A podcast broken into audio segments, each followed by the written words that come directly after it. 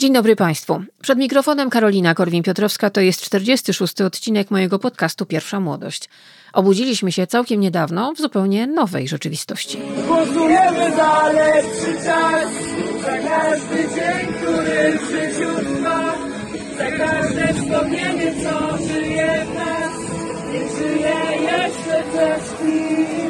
No właśnie, to był śpiew, y, to był wykon, że tak powiem, wyborców, którzy stali w bardzo długiej kolejce pod jednym z lokali wyborczych we Wrocławiu, chcąc oddać głos. Rzeczywiście okazało się, że potrafimy się zjednoczyć, wzięliśmy się do roboty, dupki zostały z kanap uniesione i bardzo dobrze.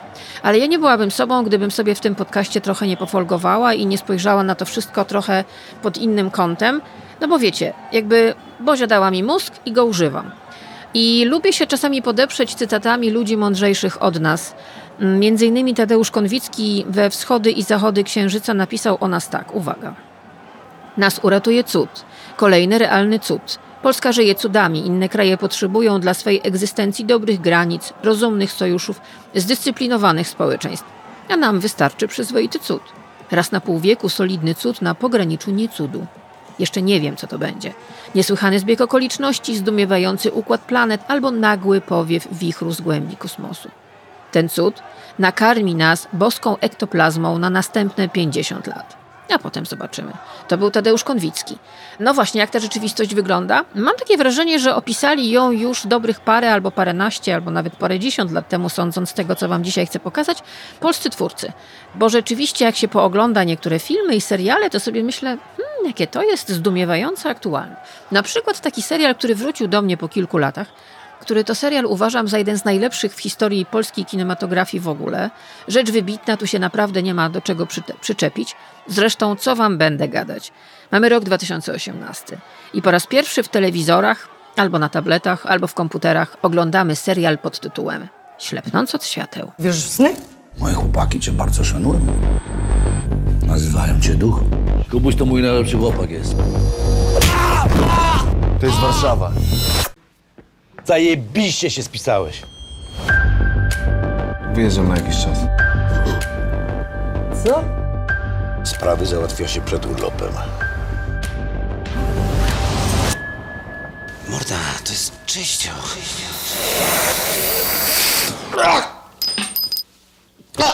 Kto to? Znajomy ze starych czasów. Nie, rzeczy się nie gubią, Kubuś. Tylko trafiają na nieuczciwych znalazców. Mam nadzieję, że nic z tego kurwa nie brałeś. Wszystko jest pod kontrolą. Boże Wszechmogący, w Trójcy Jedyny, ześlij deszcz i zatop to miasto. Myśliłeś sobie, żeby cię szanowali, żeby się odpierdolili. Dobrze siebie sobie wymyśliłeś. Żyłeś w bajeczce.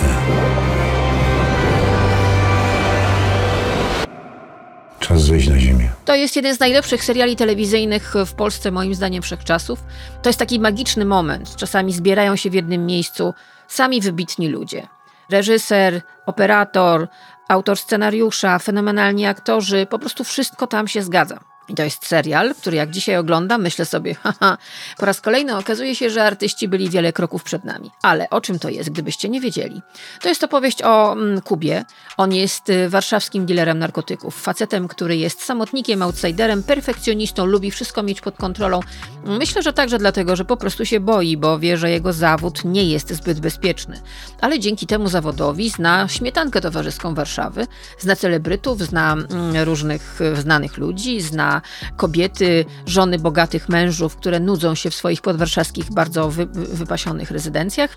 No zna wszystkich. Zna też oczywiście całą masę półświadka i tutaj rzeczywiście obok Kamila Nożyńskiego, który gra Kubę, występuje absolutny kwiat polskiego aktorstwa. Robert Więckiewicz, Janusz Habior, Jan Frycz czy Marta Malikowska w epizodach. No te epizody są wybite, na przykład Cezary Pazura. No i ten Kuba tak sobie jeździ po tym mieście. A ja sobie jeszcze raz obejrzałam ten serial i potem drugi raz i pomyślałam sobie, że bardzo mi się on skojarzył z tym, co dzieje się dokoła. Z naszym językiem, z tym, jak się dzisiaj komunikujemy i bardzo mi się skojarzył z polityką. Na przykład wyobraźcie sobie taką sytuację, że teraz wam mówię, że mamy nagranie z rozmów koalicyjnych jako żywo. To jest wybitna scena z udziałem Roberta Więckiewicza i Kamila Nożyńskiego, ale można pod te dwa nazwiska, pod te dwie postacie podstawić bardzo wiele innych nazwisk, między innymi ze świata polityki. Posłuchajcie uważnie.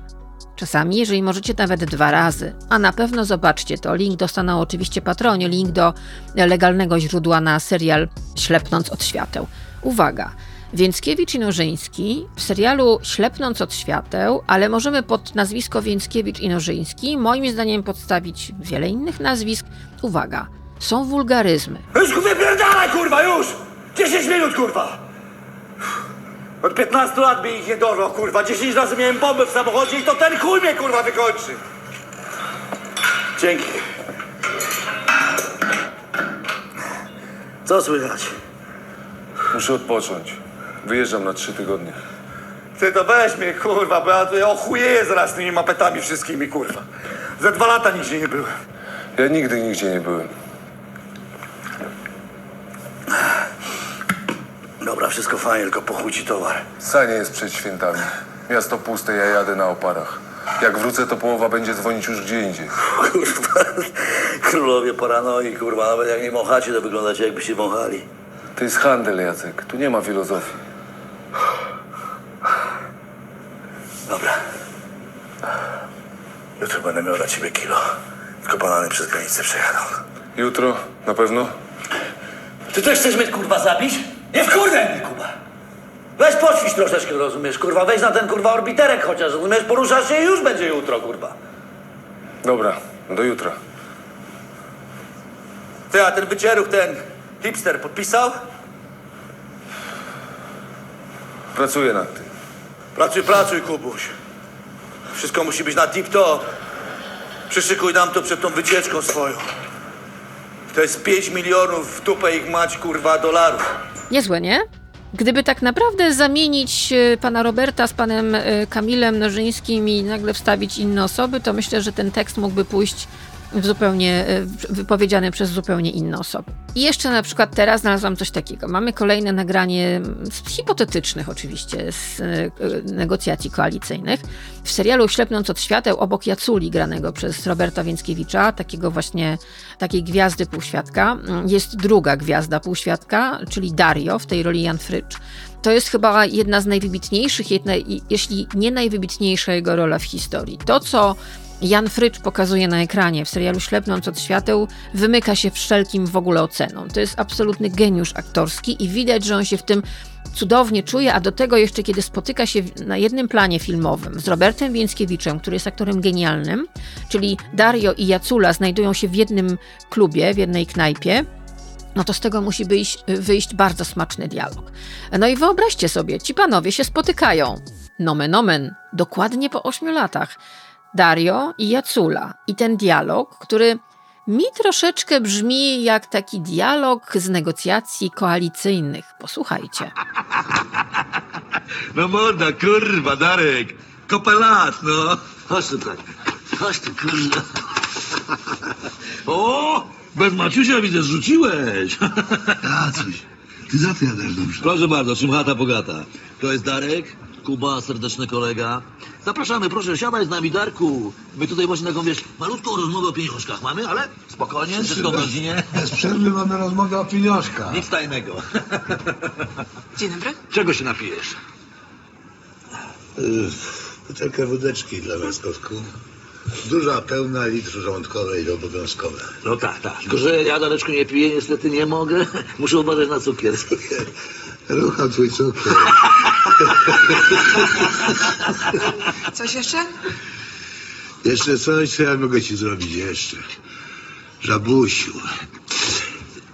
Daruś, Dareczku, zostaw panią, zostaw, zostaw. Darek, tak, spokojnie. Słuchaj, słuchaj, no dobrze cię widzieć, no. Bardzo dobrze cię widzieć. Tylko to się już nie może więcej powtórzyć, Darek. To było bardzo, było bardzo niekulturalne, przecież wiesz. O czym ty, Jacek, mówisz, kurwa, do mnie? No jak? Ja przyjeżdżam się przywitać, pokazać, po ośmiu latach. Dzwonienie po trzydziestu, to jest niekulturalne.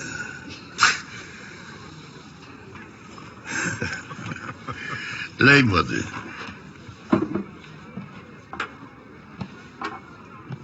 Tak. No ja cię już widziałem. Piękny jesteś, wiesz? Piękny jesteś. Ja cię już widziałem. Ty też pijesz. Jestem autem. A ja człowiekiem. Oj, nie to. Pijesz. Napij się, Kubuś, napij się. No.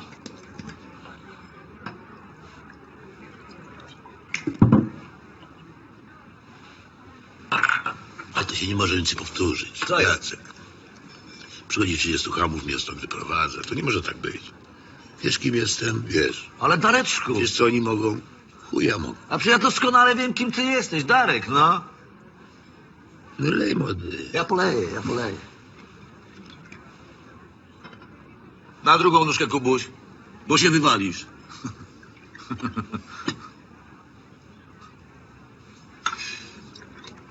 O tak. Za wolność, Dareczku. O! Za wolność. Niech żyje wolność. Wolność i swoboda. Tak jest. Te słowa mogą padać teraz w różnych gabinetach. Wystarczy zmienić twarze i nazwiska, ale fonia zostaje dokładnie ta sama. No i jeszcze mam jeden taki fragment. I ja ten fragment, fragment absolutnie kocham, bo kiedy w 2018 on pierwszy raz wybrzmiał w serialu Ślepnąc od świata, ja po prostu wybuchłam śmiechem. Ale minęło 5 lat, słuchajcie, jesteśmy po wyborach, jesteśmy w zupełnie innej sytuacji i nagle ja oglądam ten fragment kilka razy dzisiaj i pomyślałam sobie, to jest absolutnie genialne i to jest profetyczne. Nie wiem, czy Żulczyk był taki genialny. Do tego jeszcze Więckiewicz, który to tak przedstawia, że możemy się pod niektórymi z tych słów wręcz podpisać. Posłuchajcie, bo tutaj mamy tak, to jest jeden z najbardziej uniwersalnych fragmentów tego genialnego serialu. Między innymi jest o depresji, o kobietach. Jest to fragment bardzo niepoprawny politycznie, ale też szalenie aktualny, bo świadczy o tym, że Jakub Żulczyk obserwuje świat i ma genialne ucho na dialogi. Wyobraźcie sobie, Kuba, główny bohater serialu Ślepnąc od świateł, przychodzi do Jaculi na basen, no i ma nowy problem, jak to zwykle. No ale Jacula ma ważniejsze sprawy, na przykład ślub córki. No i teraz posłuchajmy o znaczeniu słowa spokój i depresja oraz o tym, kto wychodzi z prywatnych szkół. Gdybyście zostawili tę fonię, to myślę, że mamy jeden z bardziej odważnych monologów ostatnich lat. Posłuchajcie. Spokojnie. Spokojny to jak będę, jak ten kurwiszon se wreszcie pojedzie. Lampucera. Moja teściowa w sensie. Przyjechała. Siedzi, kurwa. Wbija tamtej godzinami do ubara. No Nie, no wiesz, ale ja coś mógłby więcej na mieszkanie dawać, wiesz, może. Albo dzieci powinny do prywatnej szkoły. Do prywatnej szkoły, tak? Co z nich wyrośnie w prywatnej szkole, ja się pytam, kurwa. Pedały z białaczką. Siedzi jej kurwa wbija, rozumiesz? Wpierdala jej kurwa cały czas, a tam mi później odtwarza, jakby miała we łbie magnetofon, kurwa. Może po prostu się przejmuje. Tak, przejmuje się, kurwa. Tak samo jak i ta, ta siostra, kurwa, wywłoka, kurwa, wycierów pierdolony, kurwa. Że niby w depresji, ona w depresji, wiesz, w, de, de, depresję, kurwa. Mąż ją pogonił w pizdu, kurwa, rozumiesz? I nie dziwię mu się, kurwa, w depresji. Kocmołuch pierdol. Jakbym miał takiego, kurwa, kocmołucha w domu, go zakopał, kurwa, do ziemi, rozumiesz? Żeby ludzie, wstyd, kurwa, przed ludźmi. Ona w depresji. Każdy dzisiaj w depresji, to i ona w depresji, kurwa. A co? Kurwa. A trójka dzieciaków zapierdala obsrana, rozumiesz, po chałupie, kurwa. No to trzeba je oczywiście wziąć na święta, żeby się do reszty z głodu nie obsrały, kurwa. No teraz zapierdalają po mojej chałupie obsrane, kurwa, razem z moimi. Bo ta oczywiście co? Ta oczywiście siedzi, kurwa, i pierdoli stamtąd do depresji, kurwa. Depresja, kurwa. Mówię do niej, weź, weź, postaw pomnik u nas w ogródku, kurwa, tej depresji. Proszę bardzo, kurwa, pierdolnij taki napis, kurwa, jak w Hollywood, kurwa. Depresja, tylko złotymi literami, kurwa. Proszę bardzo, a co? Do telewizji z tym zapierdalaj, kurwa. Kto bogatemu zabroni? Proszę bardzo, kurwa. Kurwa mać. No te dywagacje o rodzinie są jedyne w swoim rodzaju. No i pamiętajmy, że jeżeli myślimy o rozmowach koalicyjnych, no to wiadomo, że ci koalicjanci, jak tam wreszcie usiądą do tego stołu, prawda, no to zaczną coś, coś jakby próbują układać, tak? Jest podział łupów. No bo wygrali wybory, no to musimy się podzielić. Naturalne, prawda? Ale wiadomo, że bardzo no, ważną rzeczą są negocjacje o pieniądzach, tym bardziej, że czeka nas y, budżet. Musimy uchwalić budżet na przyszły rok, bo jak go nie uchwalimy, no to wiecie, excusez-le-mot, dupa. No i budżet k- kraju to jest bardzo ważna rzecz, a czasy mamy bardzo trudne, prawda? No i wiadomo, że wszyscy kradną, no prawie wszyscy. No i teraz mamy taką scenę. Mamy tutaj pana Dario, czyli Jan Frycz znowu, Ale możemy podstawić pod tę postać każdego potencjalnego ministra finansów. To może być prezes banku albo na przykład prezes spółki Skarbu Państwa. I do niego przychodzi petent. Może być to poziomka, tak jak w tej scenie, ale może być też zupełnie ktoś inny, jakiś potencjalny na przykład koalicjant, albo po prostu jakiś koleś, kolega partyjny. No i teraz posłuchajcie. Najlepiej z herbatką z cytrynką ja mam, więc piję. I wyobraźcie sobie, że ta scena powstała w 2018 roku w serialu Ślepnąc od świateł. A moglibyśmy ją dzisiaj puścić zamiast programu informacyjnego. Oto negocjacje finansowe. Przychodzisz tutaj wydusić pieniądze od poważnych ludzi? Ty ćpunie pierdolony. Przychodzisz tutaj z chłopakiem, który biega. Teraz powinienem cię odjebać. I nikt nic nie powie. A wiesz dlaczego? Szefie, ale ja nic nie chcę, przecież się dogadamy, no że... Ja z tobą kurwo wódki nie piłem. Przepraszam. Siadaj, Kubuś. Nigdzie nie idziesz. Siadaj. A ty, kurwo, wstajesz i idziesz. I czekasz na moich kolegów. A jak do ciebie przyjdą, to mówisz tak, proszę pana. Oczywiście, proszę pana. 20% proszę pana. 30% też może być i 50% proszę pana się znajdzie. Dziękuję bardzo, całuję rączki. Oczywiście, proszę pana. Czy napiją się panowie wódeczki? Tak zapytasz, chamie pierdolony. Czy napiją się panowie wódeczki? I wódeczka musi być zimna i gęsta. Jak sok z pizdy. Ale elegancko jest, szefie, elegancko jest. No, Powiesz jeszcze jedno słowo, cię zajebie. Tu i teraz. Co jest ciekawe, jeżeli jeszcze nie widzieliście tego serialu, no to na, o, o, koniecznie go zobaczcie. Jeżeli nie czytaliście książki mm, Ślepnąc od świateł, to też fajnie byłoby nadrobić. Nawet nie wiecie, y, że ona sprzedała się w nakładzie ponad 350 tysięcy egzemplarzy. To był hit totalny. Ja pamiętam, był taki moment, kiedy ona się pojawiła, że wszyscy ją czytali. To naprawdę to był szpan. Dawno nie widziałam czegoś takiego, żeby był szpan, żeby była moda, pewien snobizm na czytanie pewnego tytułu. No i okazuje się, że od kilku dni na polskim rynku wydawniczym pojawiła się książka dawno temu w Warszawie. To jest kontynuacja powieści Jakuba Żulczyka. Ja jeszcze jej nie widziałam, ale patroni dostaną link do niej. Będziecie mogli ją sobie kupić. E, Ja też zamierzam kupić, już sobie zamówiłam w mojej księgarni, w której zwykle kupuję książki. Dawno temu w Warszawie jest już kontynuacja Ślepnąc od świateł. Na razie mamy Ślepnąc od świateł w formie książki i w formie wybitnego serialu. Serialu, który moim zdaniem naprawdę przewiduje przyszłość, który jest totalnie profetyczny i jest niesłychanie aktualny. I myślę, że to będzie taki serial, który będziemy jak wiele innych takich ponadczasowych, jak na przykład Kariera Nikodemadyzmy, która oczywiście się dzisiaj pojawi, oglądać za, po wielu latach i będziemy sobie myśleć, Boże, jakie to jest aktualne, jak wiele to mówi o nas. No i na koniec już było dobrze. Kurwa, już było dobrze! Kurwa, już było dobrze!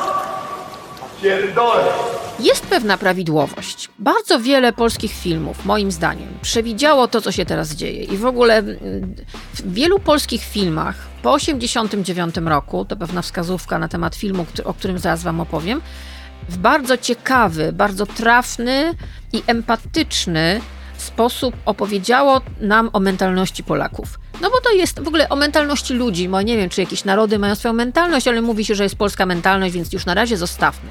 I myślę, że jak dzisiaj ogląda się te filmy, to one nam trochę pomagają oswoić sytuację i to szaleństwo, które gdzieś na przykład wokół nas się dzieje. No i teraz słuchajcie, wyobraźcie sobie, że mamy nagranie kolejne, dzisiaj się bawimy w tym podcaście, z tajnej rozmowy polityków partii, która przegrała wybory. To może być na przykład nagranie z tajnego spotkania premiera z prezydentem, premiera z szefem partii, albo w ogóle ludzie, którzy wiedzą, że na przykład już nie wygrali wyborów do Sejmu, nie dostali mandatów do Sejmu, no i coś trzeba z tym pięknie zaczętym życiem wpływowej osoby, za którą biegają dziennikarze i wszyscy chcą cię znać, coś trzeba z tym życiem teraz zrobić, prawda? No i teraz doceńmy artystów i doceńmy sztukę. Moim zdaniem ten fragment, który za chwilę wam puszczę, udowodni wszystkim, dlaczego dyktatorzy tak bardzo boją się artystów. Bo słuchajcie, dyktatorzy są na tyle inteligentni albo mają takich doradców, którzy im powiedzą, że artyści widzą więcej, dzielą się tym ze światem i choćby jak Władysław Pasikowski w filmie pod tytułem Psy, nakręconym na samym początku ustrojowej transformacji po 1989 roku, widzą to i dzielą się tym. Proszę bardzo, Marek Kondrat, Janusz Gajos, jakaś knajpa w centrum miasta i podłóżcie sobie pod ten dialog różne osoby. Czy to z koalicji, ale myślę, że bardziej z tych, co wybory przegrali, bo tam będzie ten motyw, no, że trzeba coś zrobić z tym życiem, bo mnie wywalili. Bardzo wiele nazwisk tu pasuje. I Pasikowski w psach, moim zdaniem, to przewidział, uwaga, Marek Kondrat, Janusz Gajos, Władysław Pasikowski i fragment dialogu, kultowego dialogu z filmu pod tytułem Psy. To jest. Zamknąłem cię kiedyś? Wziąłem łapówkę i się nie wywiązałem? No co ci zrobiłem, że tak przysiadasz jak do swojego? Rzucili. Rzucili. Wszystkich zostawili, a mnie na pysk. Ale mam jeszcze dosyć znajomości, żeby cię kazać zamknąć.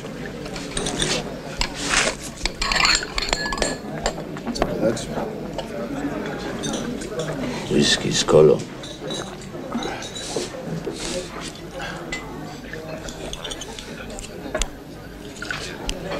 A złoty zegarek też masz?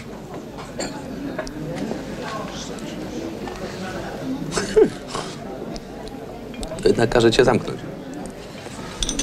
Nie dasz rady. Byłem wyższy stopniem. Czekaj, czekaj. Czy jesteś z Lublina? Gros. Major.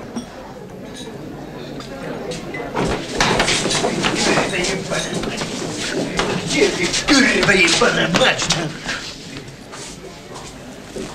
Tego, co pan chciał, to nie ma. Wódka może być? Mam pracę dla ciebie. Jaką? Za ile nie pytaj? Powiedz jaką, to ja ci powiem za ile. Posiedzimy rok na bezrobociu, to inaczej będziemy gadać. Jestem mechanikiem, nie muszę być uborem. Jeszcze nie słyszałem, żeby któremuś z naszych dali pracę. Chyba jako wykidajło. Gorsze rzeczy się robiło, nie?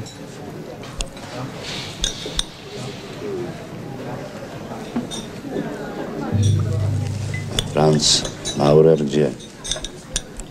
Świętuje służbę u nowych panów. Jednak go nie zwolnili.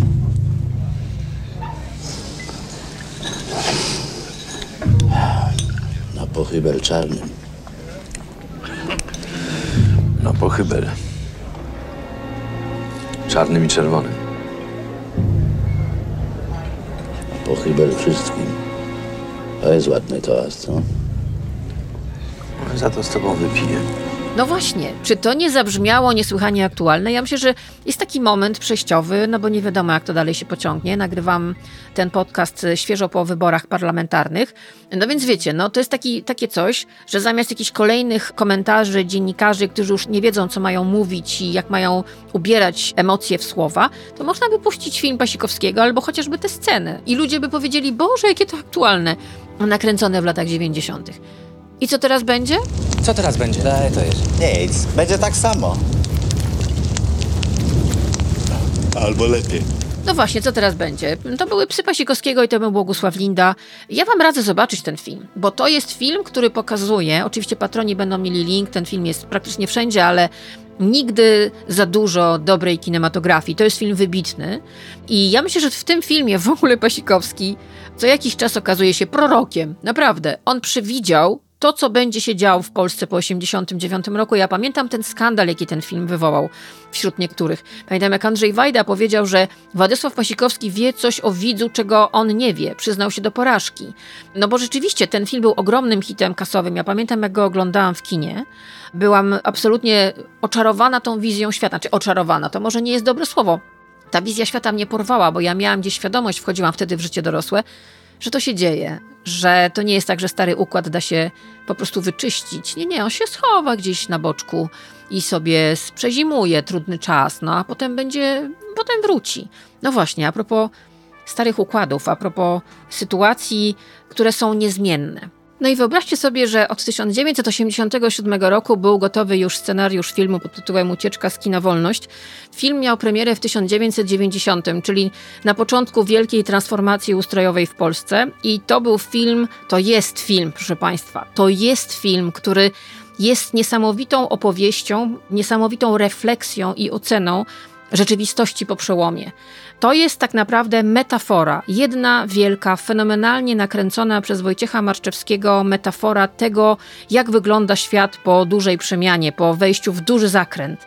O czym to jest? Dobra, na początek, dam wam początek tego filmu. Ten film naprawdę się tak zaczyna. Widzimy w pełnym planie Janusza Gajosa, który gra cenzora, główną rolę w tym filmie, i on po prostu do nas mówi do kamery. Posłuchajcie. Cenzura jest potrzebna. Cenzurowanie jest sztuką. Dobry cenzor powinien być artystą. Poza tym to jest gra.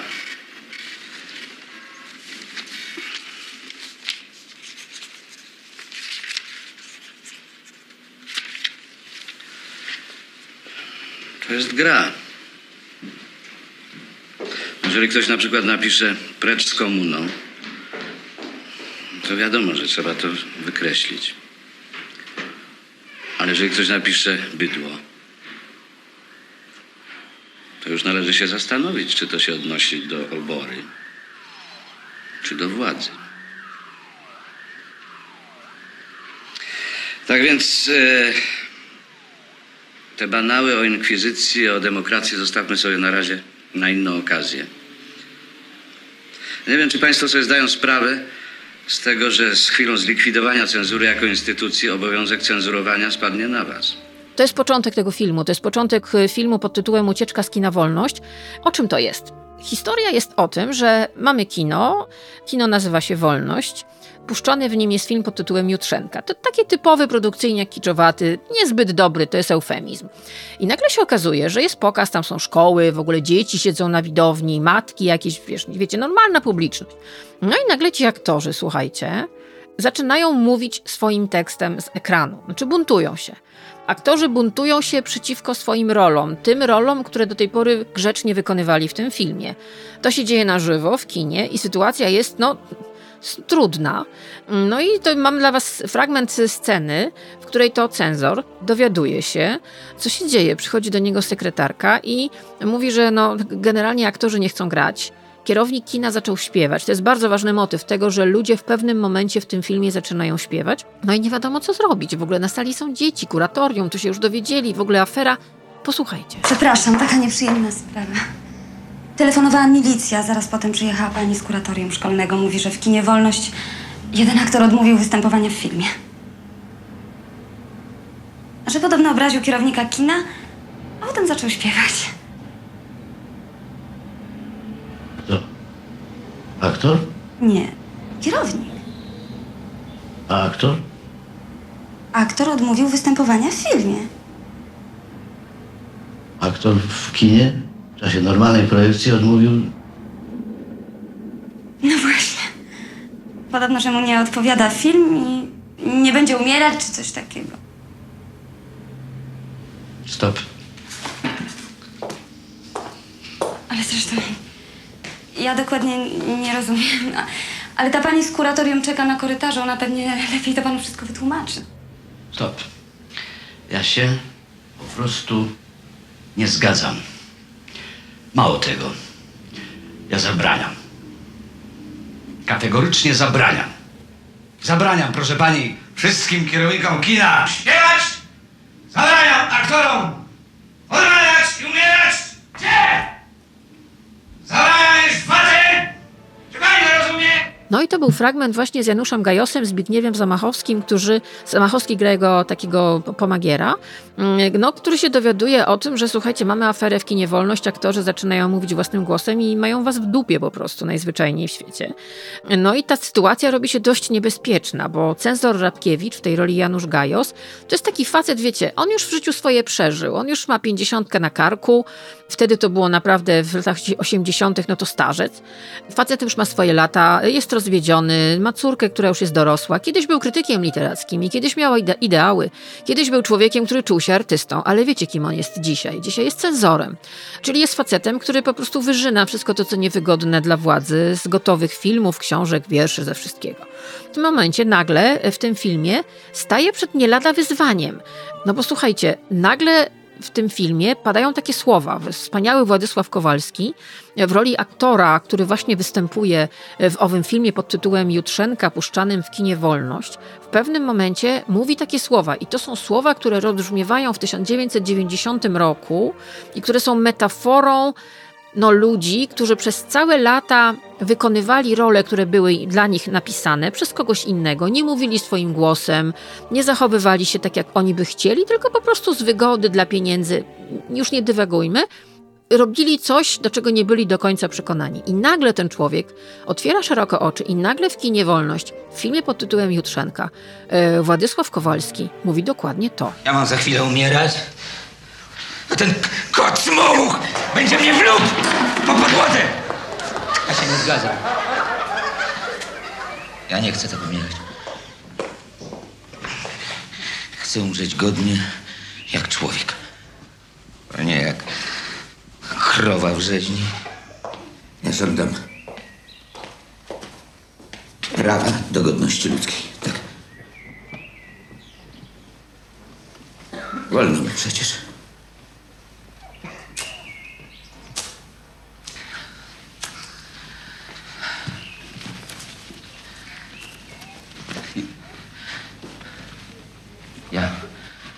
Byłem wychowany na tragedii greckiej.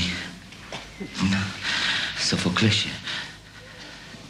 Tam życie i śmierć człowieka mają swój wymiar, swoją wagę. Bo jeżeli niegodność to, co człowiekowi w życiu zostaje, Boże, coście ze mną zrobili. Nie, nie, nie, nie, nie. Nie zgadzam się. Albo dacie mi szansę znów być człowiekiem, albo mam was wszystkich w dupie. To jest genialny monolog. Albo dacie mi szansę znowu być człowiekiem, albo mam was w dupie. No i to są takie słowa, samo to, dacie mi szansę być znowu człowiekiem. Ale słuchajcie, ta scena idzie dalej. W tej scenie jest bardzo wiele takich mięsistych obserwacji w ogóle ludzi, którzy nagle zostają postawieni przed faktem dokonanym. Czyli my jesteśmy w filmie, który nie, nie, nie leci normalnie z taśmy, znaczy ta taśma leci, ale my jesteśmy jakby no, fil, his, historia w historii, film w filmie i ci aktorzy między sobą w tymże filmie zaczynają się kłócić. To jest szalenie mięsista scena, ale która bardzo wiele mówi o tym, jak w ogóle ludzie, my Polacy, wszyscy zachowujemy się w obliczu sytuacji, kiedy jakiś kolega stwierdził, że on zrywa tę historię, będzie mówił swoim głosem i ma gdzieś w ogóle te napisane sceny, ten scenariusz, a gdzieś to mam. Okazuje się, że nagle mamy propozycję rozwodu, nagle mamy wyzwiska, a do tego jeszcze, i to jest genialne, to wszystko komentowane jest przez publiczność, która cały czas siedzi w tym kinie. Za chwilę ich wyrzucą, ale to jest jeszcze jest moment, kiedy oni siedzą, są w tym kinie i słuchajcie, komentują to, co się dzieje na ekranie. Posłuchajcie fragment filmu Ucieczka z kina Wolność. Panie profesorze, pan jako przedstawiciel świata kultury jest zobowiązany w sposób szczególny do odpowiedzialności za swoje słowa i czyny. Bra, bra, zamknij się, idioto. Nie widzisz, co się dzieje? Małgorzata, przypominam, że jesteś moją żoną. Przestań! Przestań przypominać mi o tym, bo zrobię coś strasznego. Proszę się rozejść do swoich zajęć. Proszę się zająć swoimi sprawami. Po tym wszystkim, co dla ciebie zrobiłem. Jak możesz. I zrobię to. Rozwodzę się. Dziwka. Bo przecież ja nie jestem ci potrzebna. Ty masz swoje zaszczyty, ordery, odznaczenia. Musimy coś z tym zrobić. Kocham cię. Kocham i szanuję. I dlatego nie pozwolę, żebyś robiła z siebie publiczne widowisko. Proszę do swojego pokoju. Spierdalaj pan. Na sali są dzieci! Potopić wszystkie dzieci.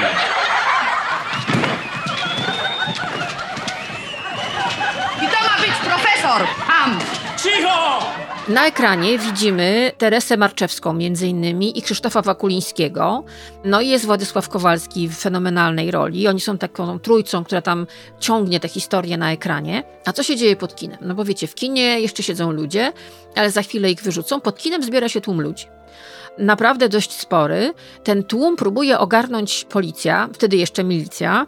Nie wiadomo tak naprawdę, co zrobić, bo sytuacja jest absurdalna, tak? Wyobraźcie sobie, mamy lata 80., bo o tych latach ten film opowiada, i mamy czasy socjalistyczne, czyli głęboka komuna, no i mamy historię o tym, że nagle y, ludzie zaczynają mówić wbrew scenariuszowi, który ktoś im napisał. Niezła metafora, nie?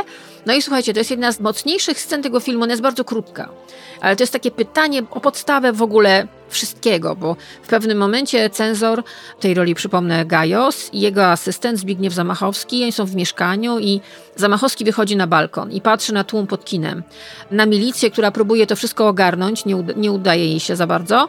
I to jest metafizyczna chwila, bo to pytanie można by zadać dzisiaj, można je zadać zawsze. Posłuchajcie, fragment filmu Ucieczka z kina Wolność. Czego oni chcą? Czekają na cud. Wierzą, że Bóg się nad nimi zlituje. Da im nowe żony, lepsze dzieci. Że bardzo by chcieli zmienić swoje życie. Jak ci na ekranie.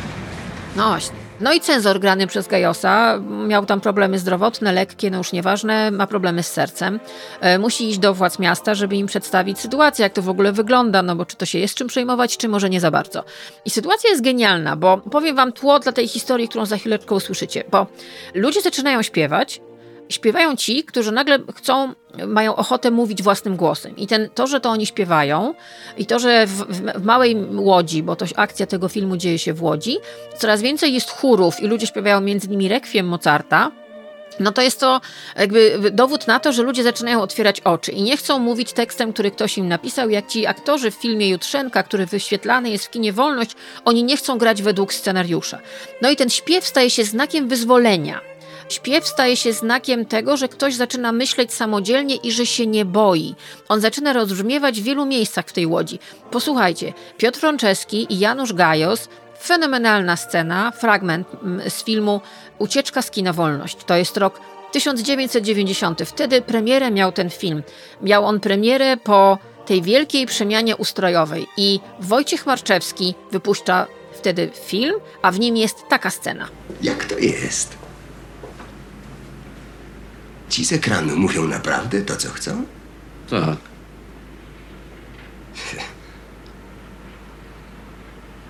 Ciekawe. Powiedzieli wam, o co im chodzi? To to wszystkim powiedzieli. Co? Zapytajcie ich sami. Ja? Ja? Ja w ogóle nie będę z nimi rozmawiał. To jest szantaż.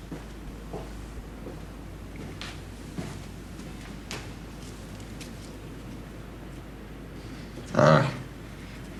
A co wy myślicie o tych śpiewakach? Pan wie, że od tamtej pory zarejestrowało się 12 chórów? Panie, to jest dżuma jakaś? Dźwiękowa? Na ten temat to ja nie mam zdania.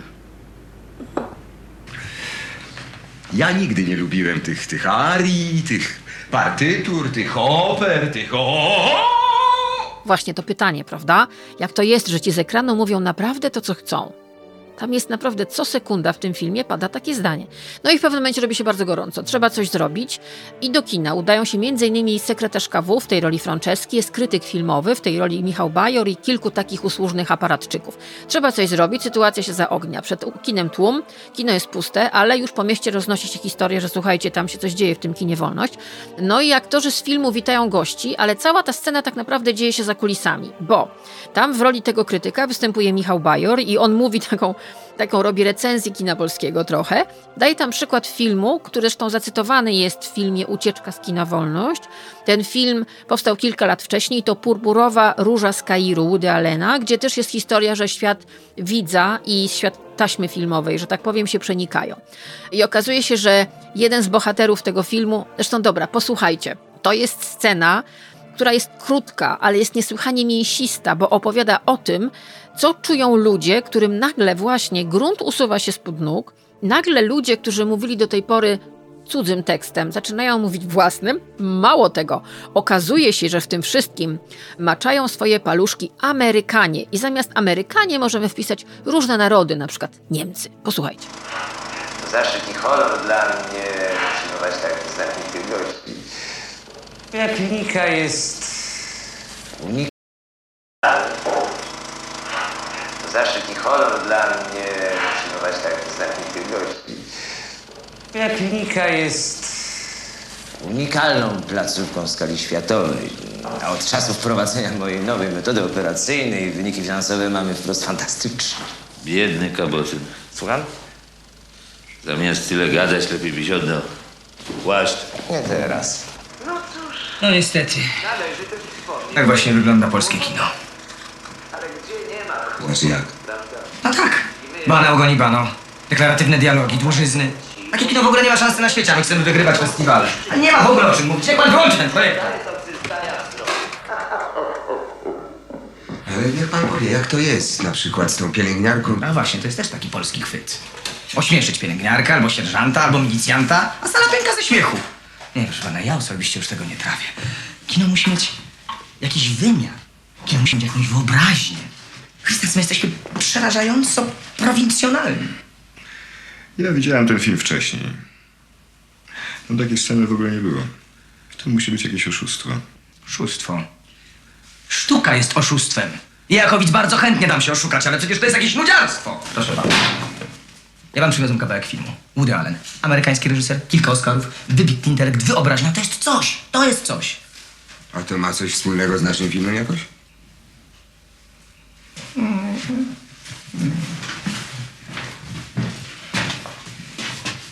Tłumaczę panu.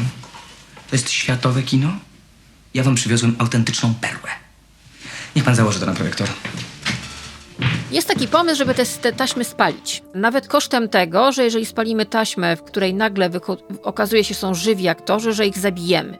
No ale to nie może się rozlewać. Sytuacja jest bardzo kryzysowa. Aparatczycy z operatorem projektora kinowego próbują zatrzymać film Alena, bo się nagle okazuje, że bohater z filmu Alena przeszedł do filmu Jutrzenka. Y, Nadążacie za mną, mam nadzieję. I on tam się świetnie w ogóle bawi i okazuje się, że te wpływy amerykańskie, możemy wpisać na to niemieckie, francuskie, jakiekolwiek inne, dostają się do rzeczywistości, która jest tą jedyną uznaną rzeczywistością, ale w niej już też aktorzy, przypomnę, nie chcą mówić cudzym y, tekstem. No i pojawia się pomysł spalenia wszystkich kopii filmu, nawet kosztem życia aktorów. Proszę bardzo, to się dzieje przed kinem i tutaj pojawia się bardzo ważna postać, jak towarzysz Janik, w tej roli Henryk Bista, taki aparatczyk, taki beton.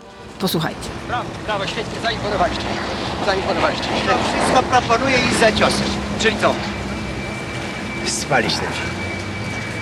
Bo jak to się rozejdzie na inne filmy? A nie daj Boże jeszcze na telewizję? To się już wtedy nie pozbieramy. E, Panie, niech pan nie kracze lepiej. Oni już posmakowali, co to jest... A nie lubię tego słowa, bo jest bałamutne. Ale oni uwierzyli, że są wolni. Nikt ich nie powstrzyma. Będą wchodzić na ekran, wychodzić, będą śpiewać, aż... I to bez żadnej naszej kontroli. Absurd, panie, absurd. Ja żądam spalić ten film. Pieprzona inkwizycja. Co? Gówno. Mówię, że jesteście jakąś osraną inkwizycją. Rozważamy wszelkie możliwości. Nie zmusza nas do tego sytuacji. Proszę pana, ja od 15 lat jestem cenzorem. W niejednym gównie palce maczałem, ale uważam, że być świnią to jest jedna sprawa, a mordercą całkiem inna. Wypraszam sobie. Ja żądam zmiany tej decyzji. To ja wam powiem, że w całej tej prowokacji odegraliście jednoznacznie haniebną rolę. Pierdol się pan! I tutaj mamy historię niesamowitą wręcz, bo y, okazuje się, że jak już uda się zatrzymać ten amerykański film, no i ci aktorzy udaje się ich, y, udaje się ich ocalić, przynajmniej na chwilę, no ale to nie są głupi ludzie. Oni między sobą tam w, tej, tej, w tym filmie Jutrzenka, ci aktorzy, którzy odtwarzają tam konkretne role, przypomnę Krzysztof Wakuliński, Teresa Marczeska czy Władysław Kowalski, no to są ludzie, którzy mają poczucie tego, znaczy wiedzą, co się z nimi może stać. Coraz bardziej zmęczony życiem, coraz trudniej oddychający mężczyzna, ten cenzor w, w tej roli Janusz Gajos, facet, który ma też problem z córką, tam jest taki wątek, już tego tu wam nie będę opowiadała, ale to jest bardzo ciekawy wątek. Wątek młodego pokolenia, które próbuje zweryfikować wiarygodność swoich rodziców, to, się, to jest zawsze aktualne, ale tu się skupiam na, ten wątku, na tym wątku cenzor versus kino. No i ten człowiek, który wiele już przeżył, ale dzięki temu, że rozmawia z aktorami, bo on jest jedyny, który z nimi rozmawia, no po prostu czuje, że jego życie się zmienia, czuje, że nabiera to wszystko innych zupełnie barw. On jeszcze nie śpiewa, ale Zamachowski, jego asystent, już zaczął.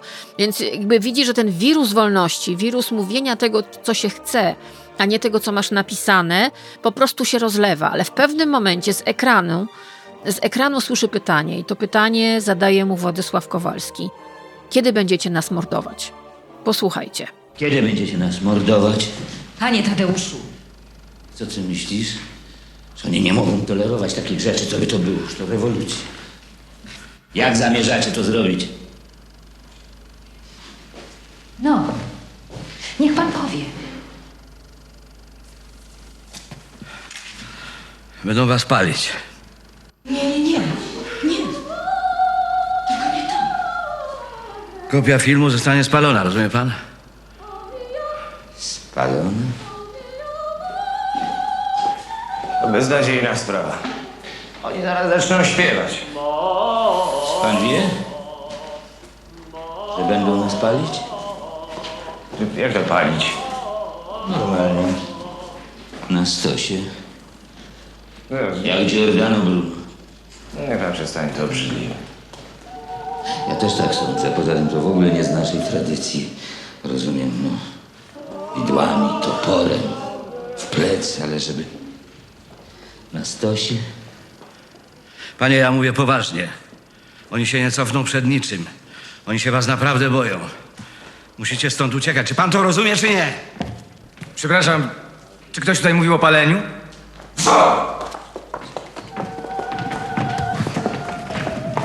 No, buty dzban wodę nosi, póki się ucho nie urwie. Pani Małgosiu, proszę uciekać. Oni to naprawdę zrobią. Ja nigdzie nie pójdę. Uciekać. Dobre sobie. W tym kraju nie ma gdzie uciekać. Poza tym wszystko jest otoczone milicją. To pan myśli, że wam się udało? Daj pan spokój. Przyszedł wreszcie czas, żeby zapłacić rachunek. Będziecie spaleni. Bydle.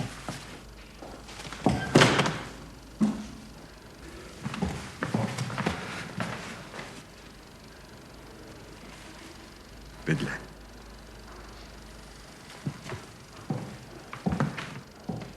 Daliście mi inną szansę? Daliście mi jakąś inną szansę? Zapytaliście chociaż, czy można? Czy ta wasza anarchia, czy tam jak... Jak wolicie, wolność nie zniszczy porządku innym? Czy się nie rozlezie jak wszy po gaciach, panie, wszędzie? Bydle. Pan wie, co to by było? No i tak to wygląda właśnie. Wspaniały film. E, oczywiście patroni dostaną do niego link, on jest nawet dostępny na YouTubie z legalnego źródła i myślę, że to jest taki film, przypomnę, Wojciech Marczewski, Ucieczka z kina Wolność, rok 1990, czyli naprawdę szmat czasu temu nakręcony. Ale to jest film, który nie tyle mrozi krew w żyłach, ale każe się zastanowić, bo już wtedy artysta przewidział, jak wygląda, pokazał nam, jak wygląda świat po przełomie, jak wyglądają narodziny nieposłuszeństwa, jak wygląda w ogóle przemiana, czym jest przemiana, bo ten film jest jedną wielką metaforą przemiany. Jak to wygląda versus ludzie, którym ta przemiana nie jest na rękę. Te dialogi z tego filmu są moim zdaniem absolutnie ponadczasowe i nie ukrywam, one mi od kilku dni bardzo mocno brzmią w głowie, bardzo, bardzo, bardzo mocno. No i teraz na chwilę wróćmy do afery z modelkami e, z obozu dla uchodźców Kakuma. Ja dostałam od was całą masę informacji, że bardzo się, jakby w ogóle nie wiedzieliście o tym, że to jest. No bo polskie media chyba tego jeszcze nie podłapały. Przypomnę, The Sunday Times e, zrobił wielkie śledztwo dziennikarskie na temat tego, że wielkie domy mody i agencje mody, głównie z Paryża, no żerują na niewolniczej pracy, trzeba nazwać rzecz po imieniu, uchodźczyń i uchodźców młodych, których biorą z obozu Kakuma, obozu dla uchodźców, którym jest ponad 280 tysięcy ludzi i mieszkają w strasznych warunkach. Biorą je stamtąd, zawożą, zawożą do Paryża, oni tam robią swoje i potem są odsyłani do domu, do, czy do domu, do tego obozu dla uchodźców. No i okazuje się, że mają parę tysięcy euro długu na przykład. No i się okazuje, że artykuł w The Sunday Times po prostu wywołał lawinę różnych komentarzy. Oczywiście były próby, jak to zwykle, no, że pojawiły się jakieś dziewczyny, które zaczęły mówić, to między innymi chyba w Independent czytałam coś takiego, że tam parę mówi, nie no jednak myśmy bardzo go lubiły, to i bardzo nam się polepszyło i w ogóle wspaniale, ale największe gwiazdy modelingu, ciemnoskóre, między innymi Nwakin Gatwatch, która ma 30 lat, ona pochodzi z Sudanu Południowego, ona jest znana fanom pod pseudonimem Królowa Ciemności. Ona jako dziecko mieszkała w obozie Kakuma. Powiedziała, że nie miała za bardzo pojęcia, że, że to się dalej dzieje, bo powiedziała wprost, że ta branża i tak jest zepsuta, szczególnie w wypadku mm, ciemnoskórych dziewcząt, które są kompletnie bezbronne wobec y, machiny świata mody i potwierdziła to, że one nie wiedzą, jakie umowy podpisują i że rzeczywiście sprawa jest poważna. Co zrobił The Sunday Times? Między innymi skontaktował się z takimi firmami jak Hermes, Valentino, Yves Saint Laurent czy H&M i zapytano, czy wiedzą o tym, że w ich pokazach, w ich kampaniach zatrudnione są modelki, które są no, na niewolniczych kontraktach z y, agencjami mody, między innymi z Paryża, głównie z agencji Select i które no, są traktowane jak, niewolnicy, jak, jak, niewolnicy. No i się okazało, że tylko dwie firmy, Balmain i H&M odpowiedzieli. H&M odpisał, współpracujemy z wieloma międzynarodowymi agencjami modelek, z którymi mamy ugruntowane relacje, bla, bla, bla. I dodali, nie może dalej komentować. No niesamowite. Rzeczniczka Balmain odpowiedziała, dziękujemy za zwrócenie nam uwagi na te kwestie. Co za bullshit.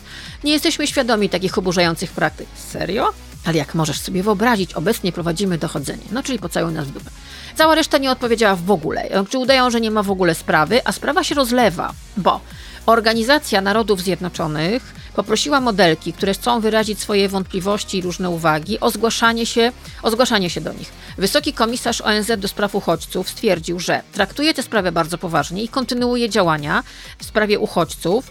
Do tego brytyjska Rada do Spraw Mody zaczęła dochodzenie w tej sprawie, no bo się okazuje, że słuchajcie, coraz więcej modelek, na przykład Carrie Otis powiedziała o tym, że w ogóle w kwestii kolorowych modelek zawsze była dyskryminacja. No jeżeli oglądacie na przykład serial Supermodelki, gdzie między innymi Naomi Campbell mówi o tym, jak była rasistowsko traktowana, znaczy jak była nazywana, jak długo zamykano przed nią drzwi, jak naprawdę ten jej kolor skóry był bardzo długo przeszkodą i że oczywiście zmieniło się bardzo dużo, ale dalej nie można mówić na przykład u większości ciemnoskórych modelek o równych stawkach. No to są rzeczy, które są tak jak spuszczenie bomby na super zadowolonych z siebie ludzi. Jest tam na przykład historia o pewnej 24-letniej modelce, ona nazywa się Niabalanga. Ona spędziła 17 dni w Europie. Przypomnę, marzyła o karierze modelki, bo o niej mówiłam też tydzień temu. Bardzo szybko wzięli ją do Paryża, no bo rzeczywiście fenomenalnie e, wygląda. No ale okazało się, że jak już wróciła e, do obozu uchodźców, no to dostała informację mm, z agencji, z agencji Select, że jest im winna, uwaga, 2769 euro e, i 46 centów. Została odkryta przez e, agencję ISIS Models. To jest agencja, która mm, współpracuje z tą agencją paryską. Dlaczego o tym mówię? Bo się okazuje, że tak naprawdę to jest sieć powiązań między agencjami mody. E, Okazuje się, że ta dziewczyna po tym, jak dostała tego maila, próbowała nawet popełnić samobójstwo, bo jakby nie, nie ma możliwości, jak się jest w obozie dla uchodźców, e, zwrócić te pieniądze. Znaczy ci ludzie tam są naprawdę na granicy życia i śmierci. Jak mówiłam wam tydzień temu w podcaście, oni dostają jeden posiłek dziennie.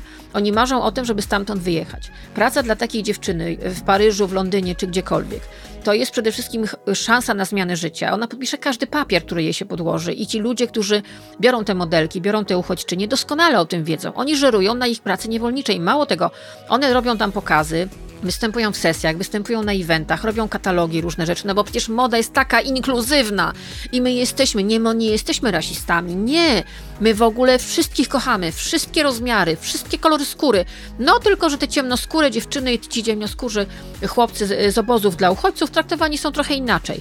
I nagle się okazuje, że te dzieciaki, które tam dostają mieszkanie w, w, mie- z innymi modelkami w jednym mieszkaniu, mieszkają w takich, takich jakby komunach, dostają tam bilet y, do metra czy bilet autobusowy, jakieś tam drobne kieszonkowe, robią pokazy, y, pracują, a potem wracają do swoich, do obozów dla uchodźców i okazuje się, że są winne parę tysięcy euro. No rewelacja, prawda? No i się okazuje, że jak oni reagują, jak reagują mm, ludzie z agencji, kiedy na przykład, y, tak jak ta dziewczyna, o której wam mówię, ta Nia Balang, ona próbowała negocjować, znaczy na takiej zasadzie, czy ona musi to spłatać od razu, czy może nie dałoby się tego obniżyć. No i słuchajcie, uwaga, agentka odpowiedziała jej w mailu tak, uwaga, to jest, to jest autentyk. Nie, przepraszam kochanie, to nie będzie możliwe. Nie możemy ci zrobić prezentu. Właściwie przekazujemy ci pieniądze, ale to nie jest darmowe. Zapłaciliśmy za hotel, zapłaciliśmy za lot i daliśmy ci kieszonkowe. To ty wykorzystałaś te pieniądze, nie my. I okazuje się, że te dziewczyny miały taką klauzulę w tych umowach, tylko one oczywiście ich nie rozumiały, ponieważ te umowy były napisane w języku, którego one nie znają. Okazuje się, że ta sprawa jest bardzo rozwojowa. Dwa tygodnie po ujawnieniu śledztwa dziennikarskiego The Sunday Times sprawa robi się gorąca. Tak jak mówię, UNHCR się tym zajęło, zajęła się brytyjska Izba Mody. Zobaczymy, co będzie dalej. Zaczynają w ogóle mówić modelki, tak jak mówię, Carrie Otis, która też była modelką, Naomi Campbell. Zaczynają o tym mówić, że słuchajcie, yy, okazuje się, że model, agencje modelek wykorzystują y, niewolniczą pracę uchodźczyń i uchodźców mm, z obozów dla uchodźców, wiedząc cynicznie o tym, że biorą dzieciaki, które robią im dobro, dobry PR, bo mm, wszyscy mówią jedno, że to wynika z tego, że oni chcą być bardzo inkluzywni i że oni wręcz chwalą się tym, że proszę bardzo, my tutaj mamy różne kolory, różne rozmiary, wszystko jest cudownie, my w ogóle wszystkich kochamy, jesteśmy turbotolerancyjni. Jesteśmy tak cholernie tolerancyjni, że wyzyskujemy jak niewolników uchodźców. Naprawdę, to jest w ogóle jakiś szok. Historia o tym, że niektóre modelki, niektóre dziewczyny i chłopcy byli za chudzi, nawet na paryskie standardy, które są wyśrubowane. I nikt nie pomyślał o tym, że może trzeba ich, nie wiem, przytulić, dać im jeść, może nakarmić, nawodnić, bo to są ludzie ze skrajnych warunków. Nie, no to często odsyłano ich do domu, ale oczywiście odsyłano ich do domu, nawet jeśli nie wykonali żadnej pracy, z mailem pod tytułem masz nam zwrócić dwa albo tam trzy tysiące euro. Wow, no rewelacja. Powiedzcie mi jeszcze raz, że świat mody nie jest popieprzony. Remember, Red, hope is a good thing. maybe the best of things, and no good thing ever dies. I dlatego teraz może postanowiłam puścić wam fragment filmu Skazani na Shawshank. Nadzieja nigdy nie umiera, chcę w to wierzyć. No właśnie, proszę Państwa, zbliżamy się do końca podcastu Pierwsza Młodość, odcinek 46. Przypomnę, że patroni z Patronite'a mm, od progu 25 co tydzień mają w swoich skrzynkach newsletter. Mówię o tym także dlatego, że będę się żegnać i najpierw takie to, że pożegnanie będzie trochę rozciągnięte w czasie. A propos właśnie takich cytatów z filmów i seriali, które fantastycznie się zestarzały. Naprawdę mamy kopalnie różnych sytuacji filmowo-serialowych, które możemy użyć do zilustrowania naszej rzeczywistości, którą mamy nową od kilku dni. Rzeczywistości, która jedna się podoba, innym się nie podoba. Naturalne. Jeden przegrywa, drugi, drugi, wygrywa. To jest naturalne. Ale słuchajcie, zawsze jest tak, że ten, co był na szczycie, no w pewnym momencie musi odejść. Znaczy, teoretycznie powinien. No i takie różne mowy pożegnalne. Ja tak sobie pomyślałam, jaką ja znam super mowę pożegnalną. I to oczywiście mogła być jedna jedyna mowa pożegnalna. Roman Wilhelmi, kariera nikodemadyzmy. Posłuchajcie, ja uważam, że to, co za chwilę usłyszymy w wykonaniu Romana Wilhelmiego, mogłoby być mową pożegnalną odchodzącego premiera. Artyści są w stanie przewidzieć wiele rzeczy. Słuchajcie artystów, ale najpierw posłuchajcie Nikodemadyzmy, czyli Romana Wilhelmiego z serialu Kariera Nikodemadyzmy. Moi Państwo, Mówcą nie jestem. Nie gonię za frazesami. Zaprosiłem was tutaj, żeby się z wami pożegnać. Pomimo tego, że gwałtem chcą mnie utrzymać na stanowisku, odchodzę. Może wiecie dlaczego? Może nie wiecie. Ale to wszystko jedno. Odchodząc, chciałbym wam podziękować, żeście państwo byli pracowici i służbiści żeście pomogli mnie, twórcy tego banku, w jego wzorowym prowadzeniu. Myślę, że zachowacie o mnie dobre wspomnienie, bo byłem dla was jak prawdziwy ojciec i nie jeden pod moją ręką, nie chwaląc się, wiele się nauczył. Nie wiem, kto to będzie moim następcą, ale to jedno wam powiem – że musicie go tak samo szanować jak mnie. Bo zwierzchnika zawsze szanować trzeba. Chociaż to i na pewno nie będzie żaden mąż stanu i może nawet spartoli to, co ja tak dobrze zrobiłem. Ale zwierzchnik to zwierzchnik. Pracujcie dalej dla dobra kochanej ojczyzny, żeby państwo miało korzyść, skoro wam płaci. Żal mi się z wami rozstawać. Bo chociaż może i nie byłem delikatny, ale taka już moja natura. A sercem z wami związałem się. Ten serial zawsze jest aktualny. Niesamowicie, naprawdę. Ale nie tylko w Polsce w ogóle. No, Ile razy ostatnio użyliście określenie, że ktoś jest jak dyzma? No, wiecznie żywe. Chcemy tego czy nie? No dobrze, proszę Państwa, to był podcast Pierwsza Młodość, który przygotowała i prowadziła Karolina Korwin-Piotrowska. Ten podcast powstaje dzięki Patronite. Dzięki temu, że mam Patronite'a, ten podcast nie wygląda jak folder reklamowy i nie będzie wyglądał jak folder reklamowy. Ja też sama mogę zapewnić sobie i ludziom, którzy przy nim pracują, to, że nie musimy obwieszać się y, logami różnych marek. Tak samo będzie w podcaście, który rusza w listopadzie, nazywa się Miesiączka. Już trwają prace montażowe nad niektórymi fragmentami tego programu, bo będzie się składał z pewnych charakterystycznych fragmentów. Będą do niego jingle, podkłady. No, muszę przyznać, wygląda to wszystko bardzo fajnie. Myślę, że to będzie coś, czego jeszcze nie widzieliście. Także bardzo Was zachęcam i nie nazywajcie tego żebraniem. Ja pracuję i nie lubię pracować za darmo. Myślę, że nikt nie lubi pracować za darmo, a przy miesiączce będzie zaangażowanych znacznie więcej osób niż przy pierwszej młodości. No ale też zabawa będzie, myślę, jeszcze większa. Więc zachęcam Was do wspierania mnie na Patronite. Patroni od progu 25 co tydzień mają naprawdę bardzo fajny newsletter newsletter. Też jest nowość zupełnie fajna, mianowicie coś, co nazywa się SUPI, czyli jednorazowa wpłata, jednorazowe wsparcie. I to wszystko, link do tego jest na moim Instagramie i możecie sobie znaleźć to. E, więc zachęcam. To nie idzie na tak zwane waciki, to idzie między innymi właśnie na opłacenie ludzi i na to, żeby ten podcast wyglądał tak fajnie, jak Wam się podoba, bo piszecie do mnie i bardzo jest mi miło, że piszecie, że lubicie ten sposób mówienia, ten sposób opowiadania świata, bo to jest mój subiektywny sposób.